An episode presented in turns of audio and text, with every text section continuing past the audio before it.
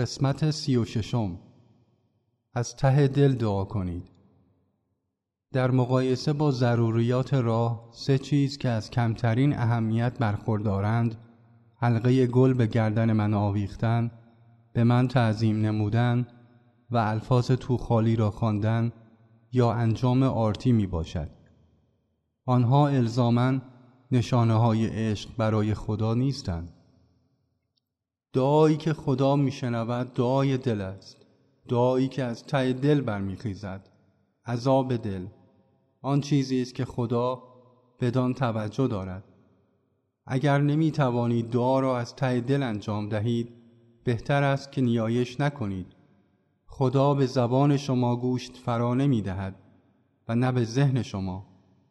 او به زبان دل شما عکس العمل نشان می دهد.